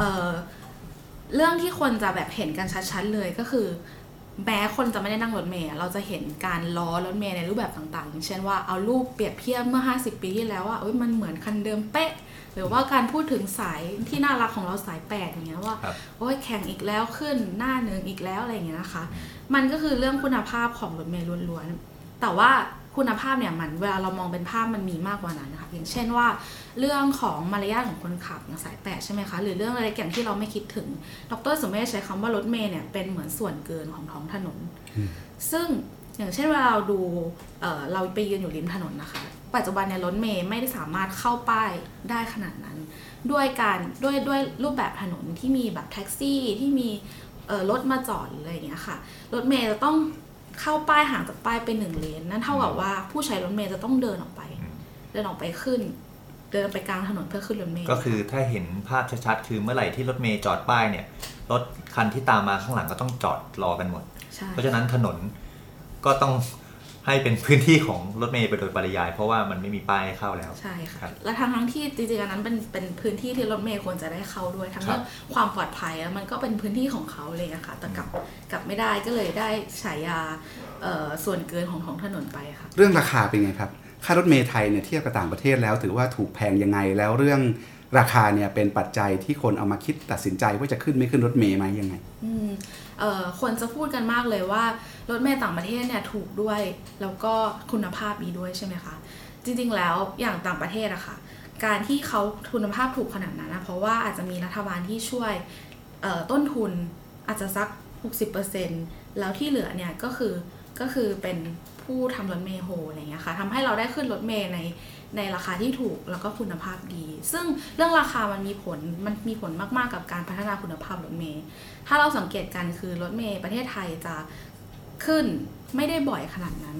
เพราะว่าอันนี้ดรสุเมธพูดว่าน่าสนใจมากเพราะมันก็เป็นปัจจัยทางการเมืองด้วย ที่ความคาราคาซังของการเมืองทำให้พอจะขึ้นทีหนึ่งอะก็ต้องขึ้นทีละเยอะๆซึ่งจริงๆแล้วเรื่องเรื่องราคาค่ะมันสมควรที่จะขึ้น ทีละนิดทีละนิดไปเรื่อยๆแปลว่าคนที่รู้สึกคอนเซิร์นเรื่องรถเมย์มาก ๆ ก็เลี่ยงไม่ได้ที่จะต้องมามองปัญหาการเมืองด้วยพร้อม ๆ กันใช่ไหมใช่ครับค่ะเออแล้วก็ ราคามันก็อาจจะยังมีผลไปถึงว่าเอ่อการอบรมของผู้ขับรถ หรืออะไรเงี้ยค่ะ อย่างทุกวันนี้เราเราบ่นบนคนขับรถหรือบ่นกระเป๋ารถเมล์อะไรเงี้ยค่ะ แต่ว่าเรามีกระเป๋ารถเมล์กันประมาณ 5,000ถึง6,000 คน การที่เราจะจ้างคนที่ให้บริการอย่างดีใน 5,000-6,000 คนในทีเดียวเนี่ยมันก็อาจจะเป็นไปไม่ได้ แล้วที่สำคัญต้นทุนที่ต่ำของรถเมล์ทำให้ผู้ที่ประกอบอาชีพ ขับรถเมล์หรือให้บริการในรถเมล์เนี่ยก็ไม่มีแรงจูงใจในการที่จะแบบพัฒนา ตัวเองด้วย ถ้าเลือกได้ได้เงินเดือนเท่ากันอาจจะไปขับแท็กซี่ ซึ่งสบายกว่า ครับ คือเราเห็นปัญหาแล้วและผมเชื่อว่าท่านผู้ฟังทุกคนที่ฟังรายการอยู่เนี่ยคงจะมีประสบการณ์เผชิญ กับปัญหาที่คุณสุภวรรณเล่าให้ฟังอยู่ในชีวิตแน่นอนนะครับ ทีนี้อาจารย์สุเมธเนี่ยก็เป็นคนที่ทำวิจัยเรื่องนี้อย่างต่อเนื่อง แล้วทางออกของปัญหาคือยังไง เราได้ยินคำว่าปฏิรูปรถเมย์มาตั้งแต่โบราณกาลแล้ว แต่เราก็ยังเห็นว่ารถเมย์เนี่ยเป็นเป็นสิ่งที่ ดำรงคงอยู่ในประวัติศาสตร์มาแทบจะมีการเปลี่ยนแปลงน้อยมาก ๆเลยนะครับ ป้ายหน้าของรถเมล์ไทยอยู่ตรงไหน เราจะปฏิรูปรถเมล์ไทยให้ดีขึ้นได้ยังไง อาจารย์สุเมธมีคำตอบเรื่องนี้ยังไงบ้างครับ อาจารย์สุเมธก็เออแน่นอนว่ามันต้องเกิดการเปลี่ยนแปลง ซึ่งการเปลี่ยนแปลงเนี้ยอาจารย์สุเมธก็ได้แนะแนะนำในหลาย ๆ ในหลายมุมมาก อย่างเช่น ภาพแรกเลยเรื่องง่าย ๆ ก็คือทำยังไงให้คุณภาพมันดี ก็คือเราต้องอาจต้องอาจจะต้องใส่ใจถึงว่าถ้าคนใช้รถเมล์จริงๆจะต้องเจออะไรบ้าง ไม่ว่าจะเป็นป้ายรถเมล์ซึ่งทุกวันนี้ป้ายรถเมล์อาจจะไม่ได้บอกอะไรเราเลย ไม่รู้ว่าสายไหนขึ้นบ้าง หรือถึงมีก็อาจจะไม่ครบถ้วนแล้ว ที่เอ่อที่ที่รอรถเมย์ก็ไม่กันฝนคนขึ้นรถเมย์ทุกวันนี้ต้องทำใจว่าฝนตกก็คือต้องเปียกมันเพราะมันไม่ใช่ มันไม่มีการใช้พื้นที่ที่เหมาะสม แล้วก็น้อยมากที่เราจะเจอป้ายรถเมย์มีที่กำบัง แล้วเรื่องอื่นๆล่ะครับ อย่างเรื่องเส้นทางแหละเราบอกว่าเส้นทางรถเมย์ก็จะเดิมๆนะแต่ว่าถนนกรุงเทพเปลี่ยนไปแล้ว ความหนาแน่นกรุงเทพเปลี่ยนไปแล้ว เส้นทางเดินรถมันควรจะต้องเปลี่ยนไปไหมทำยังไงถึงจะพัฒนาคุณภาพของออทั้งคนขับทั้งกระเป๋านะครับหรือเราใช้เทคโนโลยีอะไรมากับการเดินรถได้ได้มากขึ้น เช่นต้องมีกระเป๋าไหมเช่นทำไงให้คนที่รอรถเมย์เนี่ยพอรู้คร่าวๆว่ารถเมย์จะมาเมื่อไรไม่ใช่นั่งรอไปเรื่อยๆ อะไรแบบเนี้ย สิ่งเหล่านี้อาจารย์สุเมธแกมีคำตอบไหมครับ อย่างแรกเลยค่ะเรื่องเส้นทางอาจารย์แกพูดถึงประสบการณ์ของตัวเองเลยว่านั่งสาย8แฮปปี้แลนด์สะพานพุทธเนี่ยมาตั้งแต่เด็ก ทุกวันเนี้ยสาย8ก็คือแฮปปี้แลนด์สะพานพุทธเหมือนเดิมครับทั้งที่จริงๆแล้วความเป็นเมืองอะค่ะ ยิ่งเมืองไทยมีซอกมีซอยเยอะ ทุกอย่างมันเปลี่ยนไปตลอดเวลา จริง ๆ แล้วรถเมล์คือ คือการขนส่งที่ควรจะปรับเปลี่ยนตามเส้นทางแต่ว่าเราเราไม่ได้มีการปรับเส้นทางเลย อีกแล้วก็ เออเวลาเวลาเราเดินทางไปไหนอะค่ะ ขึ้นรถเมล์เนี่ยมันก็อาจจะไม่ได้ไปถึงที่หมายเลยทีเดียว มันก็ต้องอาศัยการเชื่อมต่อกับอื่นๆด้วยนะคะแต่ทุกวันนี้เวลาเราลงรถไฟฟ้ามาบางทีก็ไม่เจอป้ายรถเมย์คือต้องเดินต่อไปอีก ครับ คุณสุภาวรรณเปิดประเด็นน่าสนใจ เป็นประเด็นสุดท้ายที่เราอยากจะชวนคุณสุภาวรรณคุยเนี่ยนะครับ ว่าเมืองที่ดีเนี่ยระบบทั้งหมดมันเชื่อมต่อกันหมดเลยสำหรับ รุงเทพมหานครหรือประเทศไทยนี่เป็นไปได้ไหมครับ ที่รถเมล์รถไฟฟ้า รถใต้ดินเรือ มันจะเชื่อมต่อกันเป็นระบบเดียวดรสุเมธมีความหวังกับเรื่องนี้ไหมหรือว่าหมดหวังไปแล้ว หรือถ้าเกิดจะทำให้ได้ มันต้องทำยังไง ถึงจะเกิดการเชื่อมต่อในเมืองได้ คุยกันเนี่ยดรสุเมธพูดไหวมากว่ามันเปลี่ยนได้ แต่มันต้องค่อยๆ เปลี่ยนและที่สำคัญมันต้องแข็งแรง แล้วเปลี่ยนยังไงครับดรสุเมธมีคำตอบไหมว่าเปลี่ยนยังไงจริงๆ แล้วจากที่เราฟังนะคะ แกอาจจะไม่ได้พูดเป็นคำตอบที่ชัดเจนครับแต่ ทุกครั้งแกจะพูดถึงเรื่องต้นทุนขึ้นมา ก็คือต้นทุนกับคุณภาพทำให้มันเหมาะสมกัน หมายความว่าคุณภาพที่ดีมันอาจจะต้องมาพร้อมต้นทุน และการบริหารต้นทุนที่ดีด้วยเงี้ยค่ะ แล้วก็การที่ทำให้คนเข้าถึงรถเมล์มากขึ้นในเรื่องเล็กๆ เป็นต้นอย่างเช่น การประกาศเปลี่ยนสายรถเมล์การแจ้งข้อมูลกับสาธารณะ อะไรอย่างนี้ด้วยค่ะ ซึ่งรถเมล์เราเราจะไม่เราจะไม่ชินกับเรื่องเหล่านี้เลย แต่ถ้าเปลี่ยนเป็น BTS ปุ๊บเราจะชินกับเสียงที่บอกแล้วว่าวันนี้วิ่งแค่นี้แค่นี้ แต่กับรถเมล์เราอาจจะไม่มีช่องทางเข้าถึงขนาดนั้น ครับเรื่องรถเมย์ก็เป็นเรื่องสำคัญนะครับ เพราะว่ารถเมย์คนใช้น้อยลงก็จริง แต่เราก็ยังพูดถึงคนที่ใช้บริการอยู่ทุกวันเอ่อตัวเลขห้าหกแสนคนนี่ต่อต่อวันนะคะต่อวันนะครับ เพราะฉะนั้นเป็นคนจำนวนมากโดยเฉพาะเป็นคนที่อาจจะไม่ได้มีรายได้มากพอที่จะขึ้นห รือใช้บริการระบบขนส่งมวลชนอย่างอื่น เพราะนั้นสำหรับผมเนี่ยบนท้องถนน ท้องถนนไม่ได้มีไว้สำหรับรถเท่านั้นนะครับท้องถนนไม่ได้มีไว้สำหรับคนมีเงิน เพราะนั้นเราก็ต้องคิดว่าถ้าจะทำให้กรุงเทพเป็นเมืองของทุกคนได้ ระบบขนส่งมวลชนแบบไหนที่จะขนคนทุกคนได้ และทุกคนคนทุกคนเนี่ยมีปัญญาที่จะขึ้นปัญญาที่จะใช้บริการได้ด้วยและทุกอย่างมันโยงกันหมดนะครับอันนั้นก็เป็นโจทย์ที่ผมคิดว่าเราก็ต้องอหาคำตอบกันต่อไป แล้วก็ต้องจับตาดูนะครับการปฏิรูปรถเมย์ ที่ทุกคนใช้ใช้ประโยชน์กันเยอะๆนะครับงั้นจากรถเมล์ก็ชวนนั่งรถเมล์ไปป้อมมหากาฬกันดีกว่านะครับเเดือนเดือนที่แล้วเนี่ยเราเปิด รายการใหม่ของ One O One ด้วยนะครับ One O One documentary นะครับ ที่เราจะพาไปสำรวจโลกจริงนะครับในมิติต่างๆ ในสังคมไทยนี่แหละนะครับ แล้วตอนแรกของ One O One documentary เนี่ยนะครับก็เป็นตอนที่ว่าด้วย ป้อมมหาการนะครับ ผมชวนท่านผู้ฟังนั่งรถเมย์ไปป้อมมหาการนะครับ คุณทิติมีแต้มลงพื้นที่ไปนะครับ ตอนเราคิดโจทย์กันเรื่องบางข้อ เราอยากทำสารคดีสักชิ้นหนึ่งทำไมคุณทิติถึงเลือก พื้นที่ป้อมมหาการเป็นจุดประเดิมในการนำความจริงเรื่องบางข้อมาสู่มาสู่คนมาสู่ผู้ชมครับคืออย่างนี้ครับคุณผู้ฟัง ข้อเท็จจริงคือเวลาเราเข้าไปที่เขตพระนครเนี่ยเราเห็นป้อมมหาการอยู่ใช่ไหมครับ แต่ว่าหลายคนไม่รู้ว่าจริง ๆ แล้วในป้อมมหาการเนี่ยมีชุมชนป้อมมหาการอยู่นะครับ ที่มีคนอยู่หลายร้อยคน อยู่ในชุมชนหลังป้อมมหาการจริง ๆ แต่ว่าชุมชนนั้นไม่มีอยู่แล้วครับ ถูกไล่เลี้ยออกไป เหลือแต่ป้อมที่เป็นปูนเฉยๆ ที่สร้างมาสมัยต้นรัตนโกสินทร์ทั้งๆที่ชุมชนหรือคนเนี่ยก็อยู่มาพร้อม ๆ กันกับป้อมนั่นแหละ เราก็เลยมองว่า ถ้ามันเหลือแต่ซากปูนแล้วเนี่ย เมืองเขตพระนครเนี่ยจะยังมีชีวิตอยู่จริงไหม นี่ก็เป็นสาเหตุหนึ่งที่ทำให้เราลงพื้นที่ไปติดคือมัตานมตั้งชีไว้วิตที่คำถามหลักเลยนะครับ ว่าเมืองคืออะไรกันแน่ครับเมืองคือป้อมหรือเมืองคือคนครับ และที่ผ่านมาประเทศไทยเวลาตอบคำถามนี้มักจะเลือกสิ่งก่อสร้างครับมากกว่าชีวิตคนครับทีนี้คุณทิติก็ตามดูด้วยใช่ไหมครับ ว่าคนในชุมชนป้อมมหาการ หลังจากที่ชุมชนถูกไล่ลื้อแล้วเขาต้องออกจากพื้นที่ไปแล้ว ชีวิตความเป็นอยู่ของเขาทุกวันนี้เป็นยังไงบ้างครับ ผมอยากจะชวนคุณผู้ฟังเริ่มด้วยอย่างนี้นะครับว่าเรามักจะได้ยินคำว่ากรุงเทพเมืองเทพสร้างมาตั้งนานแล้วใช่ไหมครับ แต่ว่าคำพูดของทวัชชัยวรมหาคุณ อดีตประธานชุมชนป้อมมหาการเนี่ยซึ่งก็เป็นหนึ่งในครอบครัวที่ถูกไล่ลื้อออกไป เขาว่าอย่างนี้ครับ เมืองไม่ได้เริ่มต้นจากการเนรมิต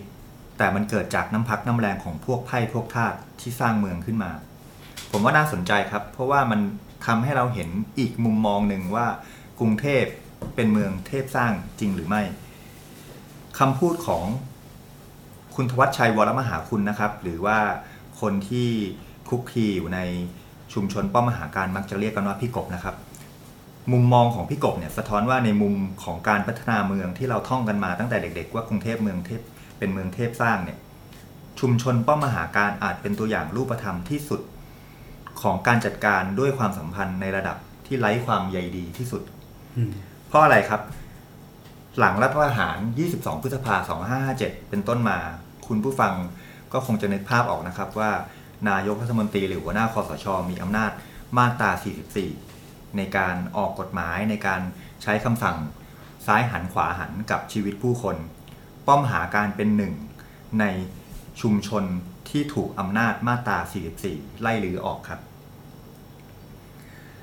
ชีวิตคนที่อยู่มา 200 กว่าปี200 กว่าปี ตั้งแต่ต้นรัตนโกสินทร์เนี่ยถูกบังคับให้ย้ายออกไปเมื่อวันที่ 22 เมษายน2018 หรือว่าปี 2000 ปีที่แล้วนะครับ ปีที่แล้วนั่คนรับเองนะครับ 2561 ครับ ประเด็นที่น่าสนใจคือ เพียงแค่หนึ่งวันหลังวันสถาปนากรุงรัตนโกสินทร์236 ปีด้วยอืมท่ามกลางคนที่ไปร่วมงานรัตนโกสินทร์สมโพธไปชมไฟ ขับรถไปเที่ยวเมืองพระนคร ชมสีสันดอกไม้สวยงาม แต่มีชีวิตของหลายครอบครัวที่อยู่หลังป้อมมหาการถูกไล่ลื้อออกไปครับ เพราะฉะนั้นเราตั้งคำถามว่า ชั่วชีวิตคนที่อยู่กันมากว่า 6 ชั่วอายุคนเนี่ยกลายเป็นสวนสาธารณะ ที่กทมใช้งบประมาณสร้างถึง 69 ล้านบาทเนี่ยหลายคนที่วิ่งอยู่ในพื้นที่ป้อมมหาการตอนนี้ มีต้นไม้ใบหญ้าที่อาจจะรู้สึกว่าเป็นที่ร่มรื่นได้สูดอากาศ ประเด็นก็คือว่าเรายังเห็นน้ำตาจากการพัดภาคที่ทิ้งรอยไว้อยู่ตรงนั้นไหม อันนี้เป็นสิ่งที่สารคดีเรื่อง The Whipping Wall ตั้งคำถามให้เห็นแล้วเราก็ ตามชีวิตของคนที่ถูกไล่ลื้อไปในที่พักอาศัยของเขาที่ใหม่ที่เป็นแค่ข้อข้อหนึ่งที่เขารอที่จะมีชีวิตที่ดีกว่าครับครับ นอกจากฟังแล้วอยากให้ไปชมกันครับ อยากให้อยากชวนคุณผู้ฟังไปชมคลิปสารคดีเรื่องนี้นะครับ ในเว็บไซต์ d 1 1 w o r l d นะครับเป็นครับสารคดีที่ผมคิดว่าเราเห็นชีวิตจริงนะครับของคนกรุงเทพเหมือนเรานะครับคนกรุงเทพเหมือนเรา แต่ชะตากรรมเนี่ยไม่เหมือนเรา นะครับไปดูว่าชีวิตเขาเป็นอย่างไรนะครับ แล้วมันมีบทเรียนอะไรที่เราเรียนรู้ในเรื่องการพัฒนาเมืองได้บ้างครับ ในคลิปเนี่ยครับจะมีรายละเอียดของการทำงานภาพสารคดีของช่างภาพ สารคดี ตัวเล็กๆคนหนึ่งนะครับ ชื่อคุณปฏิพัฒน์จันทองเขาก็เป็นหนึ่งในช่างภาพที่ติดตามการบันทึกภาพการไล่ลื้อชุมชนป้อมมหาการจากเจ้าหน้าที่รัฐ ในมุมมองของคุณปฏิพัฒน์จันทองเนี่ยที่สารคดี The Whipping Wall ได้ติดตาม คุณปฏิพัฒน์ไปอีกทีนะครับเขาสะท้อนว่าสิ่งที่เขาทำเนี่ยเป็นการบันทึกประวัติศาสตร์คู่ขนานคู่ขนานอย่างไรครับ คุณผู้ฟังอย่างแรกคือประวัติศาสตร์ของการต่อสู้ของคนจนเมือง โดยเฉพาะชาวชุมชนป้อมมหาการเนี่ยเมื่อกรุงเทพมีนโยบายสร้างสวนสาธารณะ ต้องการให้กรุงเทพเมืองชั้นในหรือเขตพระนครหรือราชดำเนินเป็นเหมือนชองเอลิเซ่แบบประเทศฝรั่งเศส เราอาจจะเห็นกันในตามภาพยนตร์ที่รู้สึกว่าน่าอยู่ใช่ไหมครับ แต่ประเด็นคือ การอยากได้ชองเอลิเซ่เนี่ยคือการไล่ลื้อชุมชนออกไป คนในประเด็นต่อมานะครับ คนในชุมชนเริ่มรวมตัวกันเข้มแข็ง มีการจัดเวรยามเฝ้าระวังความปลอดภัยจากผู้ไม่หวังดี ดังที่เรามักจะได้ยินข่าวเสมอนะครับ ว่าชุมชนไหนที่เป็นเป้าของการถูกไล่ลื้อเนี่ยเดี๋ยวก็จะมีไฟไหม้เกิดขึ้นตามมา มากกว่านั้นกระทั่งว่าถูกใส่ร้ายว่าเป็นชุมชนยาเสพติดด้วยซ้ชุมชนป้อมมหาการถูกใส่ร้ายแบบนี้มาตลอดนะครับ แต่ความเข้มแข็งของพวกเขาเนี่ย ได้ทำให้นักวิชาการด้านประวัติศาสตร์ นักวิชาการสถาปัตยกรรม หรือแม้นักศึกษา นักกิจกรรมจำนวนมากเข้ามามีส่วนร่วมในการช่วยอธิบายความสำคัญของลมหายใจของเมืองว่าชีวิตของชาวชุมชนป้อมมหาการมีความสัมพันธ์อย่างไรในการหล่อเลี้ยงชีวิตชีวาของเมืองชั้นในหรือเขตพระนคร นี่คือสิ่งที่คุณปฏิพัฒน์จันทองช่างภาพสารคดีมองเห็น แล้วเราก็เลือกที่จะเดินตามติดตามไปถ่าย อย่างที่สองที่คุณปฏิพัฒน์จันทองเนี่ย ได้เห็น แล้วก็สะท้อนออกมาเนี่ยเป็นประวัติศาสตร์คู่ขนานก็คือ ประวัติศาสตร์ในปัจจุบันบันทึกและสะท้อนว่าท้ายที่สุดความเข้มแข็งของชาวชุมชนป้อมมหาการเนี่ยครับไม่ว่าจะกระตือรือร้นยังไงก็ตาม สุดท้ายก็ไม่สามารถต้านทานอำนาจรัฐได้ เพราะฉะนั้นความพ่ายแพ้ของชาวป้อมมหาการที่ถูกไล่ลื้อออกไป ก็ไม่อาจการันตีให้ชุมชนเมืองอื่น ๆ จะไม่ถูกไล่ลื้อได้ ถ้าเจ้าหน้าที่รัฐหรือกรุงเทพมหามหานครต้องการจะทำจริง ๆ นี่เป็นสิ่งที่สื่อมวลชนตัวเล็กๆให้ความสนใจ และทำความและทำความจริงให้ปรากฏเป็นคำถามที่ว่ากรุงเทพเราจะอยู่กันแบบนี้จริง ๆ ใช่ไหมครับนี่คือสิ่งที่ The Whipping Ball หรือว่า One One Documentary ตอนแรกได้พยายามลงลึกติดตามชีวิตของคนจนเมืองตัวเล็กๆครับครับ ก็เป็นคำถามที่ทิ่มแทงไปในหัวใจคนเมืองนะครับ เราจะอยู่กันอย่างนี้จริง ๆ ใช่ไหมนะครับ จากชีวิตหรือชะตากรรมของคนบนดินนะครับ วันอวันยังลงพื้นที่เรายังไปทำสารคดีนะครับ คุณปานิชโพสีวังชัยลงพื้นที่ คราวนี้เป็นชุมชนริมคลองครับ ชุมชนบ้านปูน ชุมชนบางอ้อ คุณปานิชลงพื้นที่ไปดูชีวิตคนบางกอกริมคลองแล้ว ชีวิตความเป็นอยู่ยังไง เป็นยังไงครับ ยังเจอโจทย์คล้าย ๆ กับชุมชนป้อมมหาการไหมค่ะ ก็บอกก่อนว่าทำเรื่องชีวิตคนริมคลองนะคะ แต่ว่าขับรถไปครับเพราะว่านั่งนั่งเรือไปไม่ได้ เพราะท่าเรือปิดหมดแล้ว อืมคือชุมชนแทบจะตัดขาดกับแม่น้ำมีกำแพงกั้นขึ้นมาเลยโอ้แค่นี้ก็น่าสนใจเอแล้วอเพราะว่ากลายเป็นแบบจริงๆ อยากจะเริ่มเรื่องจริง ๆ ที่ตั้งชื่อเรื่องว่าชั่วชีวิตคนลุ่มน้ำบางกอกเมื่อเวลาไม่อยู่ข้างเราเนี่ยจริงๆจะบอกว่าชีวิตคนลุ่มน้ำบางกอกเปลี่ยนไปจากเดิมมาก นะคะซึ่งจริงๆเนี่ยตอนนี้ไปเปิดดูบันทึกขององลีมูโออะค่ะนักสำรวจชาวฝรั่งเศสที่เขามาบางกอกตอนสมัยรัชกาลที่สี่ครับเขาก็อธิบายเลยว่าเมืองแห่งนี้เป็นเมืองที่คนอยู่บนน้ำเขาบอกว่าถ้ามองไปเนี่ยคนทำอยู่สองอย่าง ก็คือถ้าไม่นั่งเท้าศอกมองจากระเบียง ก็นอนเอกเขนกในท้องเรือที่ลอยล่องอยู่เหนือน้ำอันนี้คือภาพแรกที่มูโอเห็นบางกอก แม่น้ำเจ้าพระยาในสมัยรัชกาลที่สี่แปลว่าในยุคนั้นคือคนอยู่กับน้ำจริงคนอยู่กับน้ำจริงๆแต่ว่าคุณปานิชไปทำเรื่องนี้ด้วยการขับรถไปจากการขับรถไปน่าสนใจครับค่ะขับรถแล้วต้องจอดไกลๆด้วย เพราะว่าสุดท้ายแล้วมันเป็นซอยที่เล็กมากอืมเพราะว่ามันเป็นชุมชนที่เริ่มคือแต่ก่อนอะริมน้ำเคยเป็นเคยเป็นทางเข้าเคยเป็นทางเข้าครับ แต่ตอนเนี้ยริมน้ำก็ปิดทางเข้าในเมืองก็ปิดอีก ถูกเบียดบังด้วยการถูกเบียดบังสร้างอาคารใหม่ ๆ เสมอ ใช่ครัค่ะบ ต้องจอดรถไกลมากแล้วกว่าจะเลาะเข้าไปในชุมชนเหล่านี้ได้ ชีวิตปัจจุบันเป็นยังไงครับ ก็จริง ๆ หลักๆ ตอนนี้ชุมถ้าเอาแค่บ้านปูนก่อนเนี่ยเขาอยู่ริมสะพานพระรามแปดจริงๆเป็นชุมชนที่อยู่มาตั้งแต่สมัยอยุธยาอยุธยาตอนปลายแล้ว ก่อนที่จะย้ายเมืองหลวงกันเองนะคะ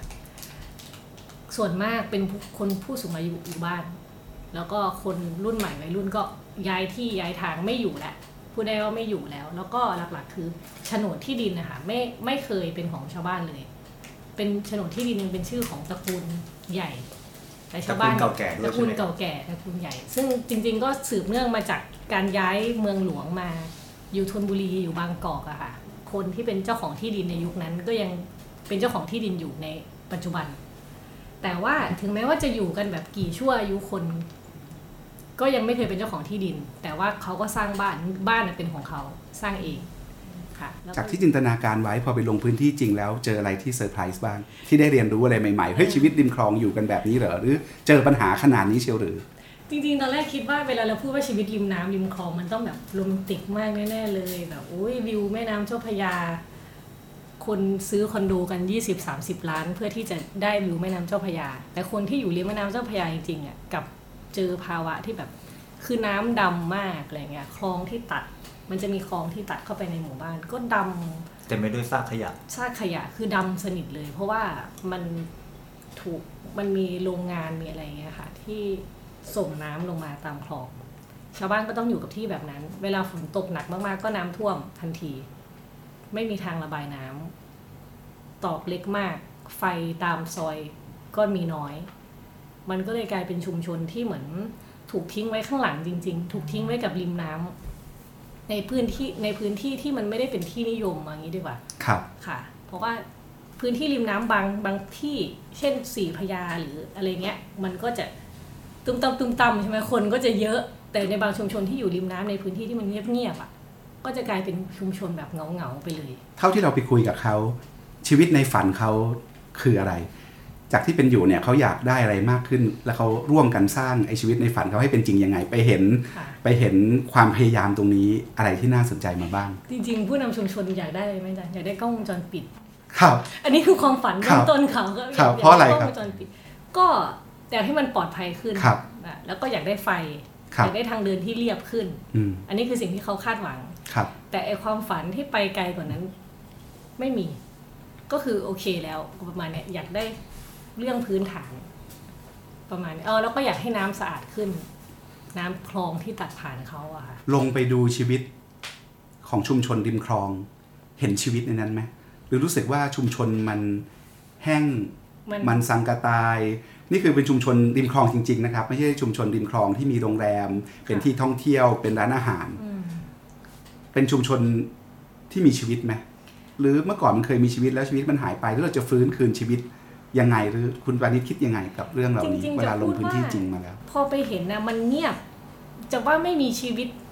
ไหมคือมันเป็นชีวิตของคนสูงอายุซะส่วนมากที่อยู่ที่นั่นครับ แล้วก็ยังมีภาพหนึ่งที่เป็นศาลารวมคล้ายๆกับศาลารวงธรรมของเขาอะค่ะซึ่งเป็นศูนย์รวมชาวบ้านมากแต่เงียบมาก เข้าไปมีนิตยสารวางกองอยู่แล้วเปิดก็แข็งมากอะเหมือนไม่มีคนเปิดมานาน แล้วมันก็เป็นนิตยสารตั้งแต่ปีแบบสามสี่สามห้าอะไรเงี้ย คือนานมากๆ คือพอมองเนี้ยก็จะเห็นว่ามันถูกทิ้งล้างอยู่พอสมควร แต่ในขณะเดียวกัน ผู้คนก็ยังยืนยันที่จะอยู่ตรงนั้นกันต่อครับมันก็เหงาเหงาๆอะ มันก็ครับมันก็จะพูดได้ว่าไม่มีชีวิต มันมีชีวิตในแบบที่เขาอยู่กันอะ ครับ อืม แต่มันไม่ได้คืนเครงอะไรประมาณนั้นนะเราเห็นรัฐบาลพยายามจะสร้างทางเดิน เรียบแม่น้ำเจ้าพระยาเรีกว่น้ำเจ้าพระยาเขาก็คิดหลายโจทย์นะรวมถึงอยากจะ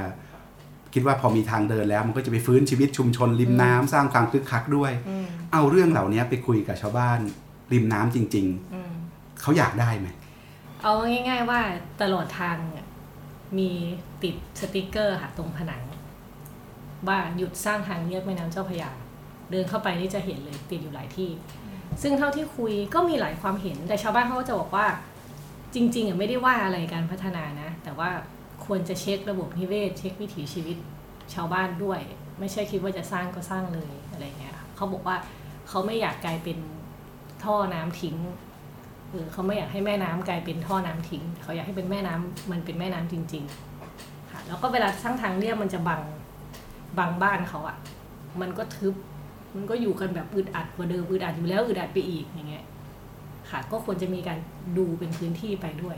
ครับท่านผู้ฟังครับเราเห็นชีวิตจริงในกรุงเทพมหานครในบางข้อกของเราเนี่ยนะครับ นี่เป็นปัญหาเรื้อรังนะครับ เป็นปัญหาเก่าแก่ที่เราเผชิญกันมายาวนานนะครับ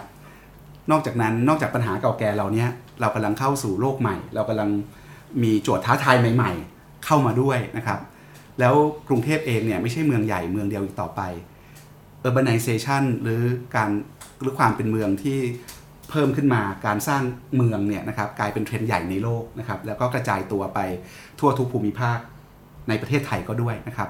เรากำลังเข้าสู่ยุค urbanization นั้นเราจะเจอเมืองอีกเยอะเลยนั้นการมาสนใจเรื่องเมืองการมาศึกษาเรื่องเมืองเนี่ยเป็นเรื่องสำคัญ เพื่อที่ทำยังไงให้เมืองใหม่ ๆ ที่จะเกิดขึ้นในเมืองไทยเนี่ยไม่เดินซ้ำรอยกรุงเทพในแบบที่เราไม่อยากให้ไม่อยากให้เดินนะครับ แล้วจริงๆแล้วเราพูดถึงเมืองเนี่ยเมืองมีความสำคัญนะครับต่อ ความสามารถในการแข่งขันของประเทศด้วยนะครับนั้นโจทย์สุดท้ายที่วันนี้เราจะหยิบมาคุยกันเนี่ยคือโจทย์งานสำคัญที่วันโอวันทำร่วมกับสภาพัฒน์นะครับคือเรื่อง Futurizing Thailand ครับการสร้างอนาคตไทยให้ทันโลกเนี่ยเมื่อเดือนที่แล้วเราโฟกัสที่เรื่องเมืองนะครับว่าโลกใหม่เมืองแบบใหม่ เราจะสร้างเมืองในยุค 4.0 อย่างไร แล้วเมืองสำคัญอย่างไร ต่อการพัฒนาขีดความสามารถในการแข่งขันของประเทศนะครับ คุณสุภาวรรณคงสุวรรณเกาะติดเรื่องนี้นะครับเอ่อเรามีโจทย์อะไรที่น่าสนใจ เรามีคำตอบอะไรที่น่าสนใจจากงานเสวนาที่ทางวันวันกับสหพัฒน์ร่วมกันจัดงานบ้างครับ อย่างแรกเลยเราต้องมาคุยกันว่าทำไมเมืองมันถึงมีผลกับขีดจำกัดทางความสามารถ ขีดความสามารถในการแข่งขันขคอรับโทษค่ะครับค่ะ ก็เอ่อง่ายๆเลยค่ะ เมืองมันมาพร้อมกับโอกาสทางเศรษฐกิจ ตัวชี้วัดที่เราเห็นได้ง่ายก็คือว่า ถ้าคนประชากรเมืองเพิ่มขึ้น รายได้ในเมืองก็สูงขึ้นด้วย อย่างกรณีในประเทศไทยค่ะ ประชากรขยับขึ้นจากร้อยละสิเป็นร้อยละ30 ซึ่งทำให้รายได้ต่อหัวเพิ่มขึ้นเป็น 4 เท่าตัว หรือว่าถ้าเราพูดกันในระดับใหญ่กว่านั้น ถ้าเราสังเกตที่บริษัทข้ามชาติตอนนี้ เทรนด์การลงทุนเขาเปลี่ยนจากลงทุนระดับประเทศเป็นลงทุนกับเมือง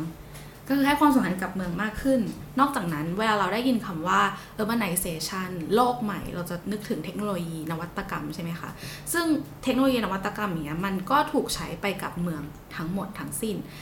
มันอยู่ในทุกภาคไม่ว่าจะเป็นสาธารณสุข สิ่งแวดล้อมคมนาคม หรือการมีส่วนร่วมระหว่างภาคประชาชนด้วย ทีนี้การที่จะเป็นเมืองที่ดีได้ การที่จะทำให้ขีดความสามารถในการแข่งขันดีขึ้นได้เนี่ยเราจะต้องทำอะไรบ้างค่ะ ก็เเราการสัมมนาครั้งนี้จัดขึ้นที่เชียงใหม่ ซึ่งพอเราพูดถึงเมืองเราก็ไม่ได้ถึงแค่กรุงเทพแล้วก็เชียงใหม่เป็นเคสตัดดี้ที่ดีมากที่เราจะสะท้อนภาพเมืองนะคะ อย่างแรกเองค์ประกอบของเมืองที่ดีอย่างแรกที่เราอยากพูดถึงก็คือเรื่องความเป็น inclusive ค่ะ การเป็นเมืองของทุกคน เรื่องนี้ค่ะคุณสุภาชัยเอี่ยมสุวรรณผู้ว่าราชการจังหวัดเชียงใหม่ก็ได้เล่าให้เราฟังว่า เอ่อ inclusive หรือเมืองของทุกคนเนี่ยเราจะมองแค่ว่าเมืองเป็นเมืองท่องเที่ยวเมืองเป็นเศรษฐกิจไม่ได้แต่เราต้องนึกถึงคนที่อยู่ด้วย ซึ่งในกรณีของเชียงใหม่อะค่ะเออมันเป็นส่วนผสมระหว่างเมืองท่องเที่ยวคือเมืองที่คนมากับเมืองที่คนอยู่ ซึ่งคนเนี่ยก็อยู่ในชนบทถึง 80%ของเมือง เพราะฉะนั้นเวลาเราจะพัฒนาเมือง ก็จำเป็นที่จะต้องถามและก็ใส่ใจไปถึงคนที่อยู่ด้วยอะไรอย่างเงี้ยค่ะ เมื่อมีการนำเทคโนโลยีเข้ามาใช้ อย่างเช่นมีการปรับเป็นสมาร์ทซิตี้กรณีของเชียงใหม่ก็คือ มีการสร้างจะมีการสร้างรถไฟฟ้าสายสีแดงขึ้นมา การทำแบบนี้ปุ๊บเราก็ต้องคำนึงถึงว่ามันจะส่งผลดีกับการท่องเที่ยวอยังไง ซึ่งก็เป็นเชิงในในเชิงเศรษฐกิจ แล้วคนในพื้นที่ล่ะจะใช้รถไฟฟ้านี้ยังไงได้บ้างซึ่งเทคโนโลยีมันก็จะอยู่ในทุกขั้นตอนเลยจริง ๆ บางคนก็จะบอกว่าจะต้องเปิดเวทีการสำรวจให้ ฟังเสียงของคนในชนบทด้วย ซึ่งตรงนี้ก็สามารถใช้เทคโนโลยี Big Data เข้ามาช่วยในการเก็บข้อมูลได้อีก Inclusive Society คือเมืองที่ทุกคนใช้ได้จริง เราก็จะได้ยินคำหนึ่งที่ได้ยินบ่อยมากก็คือ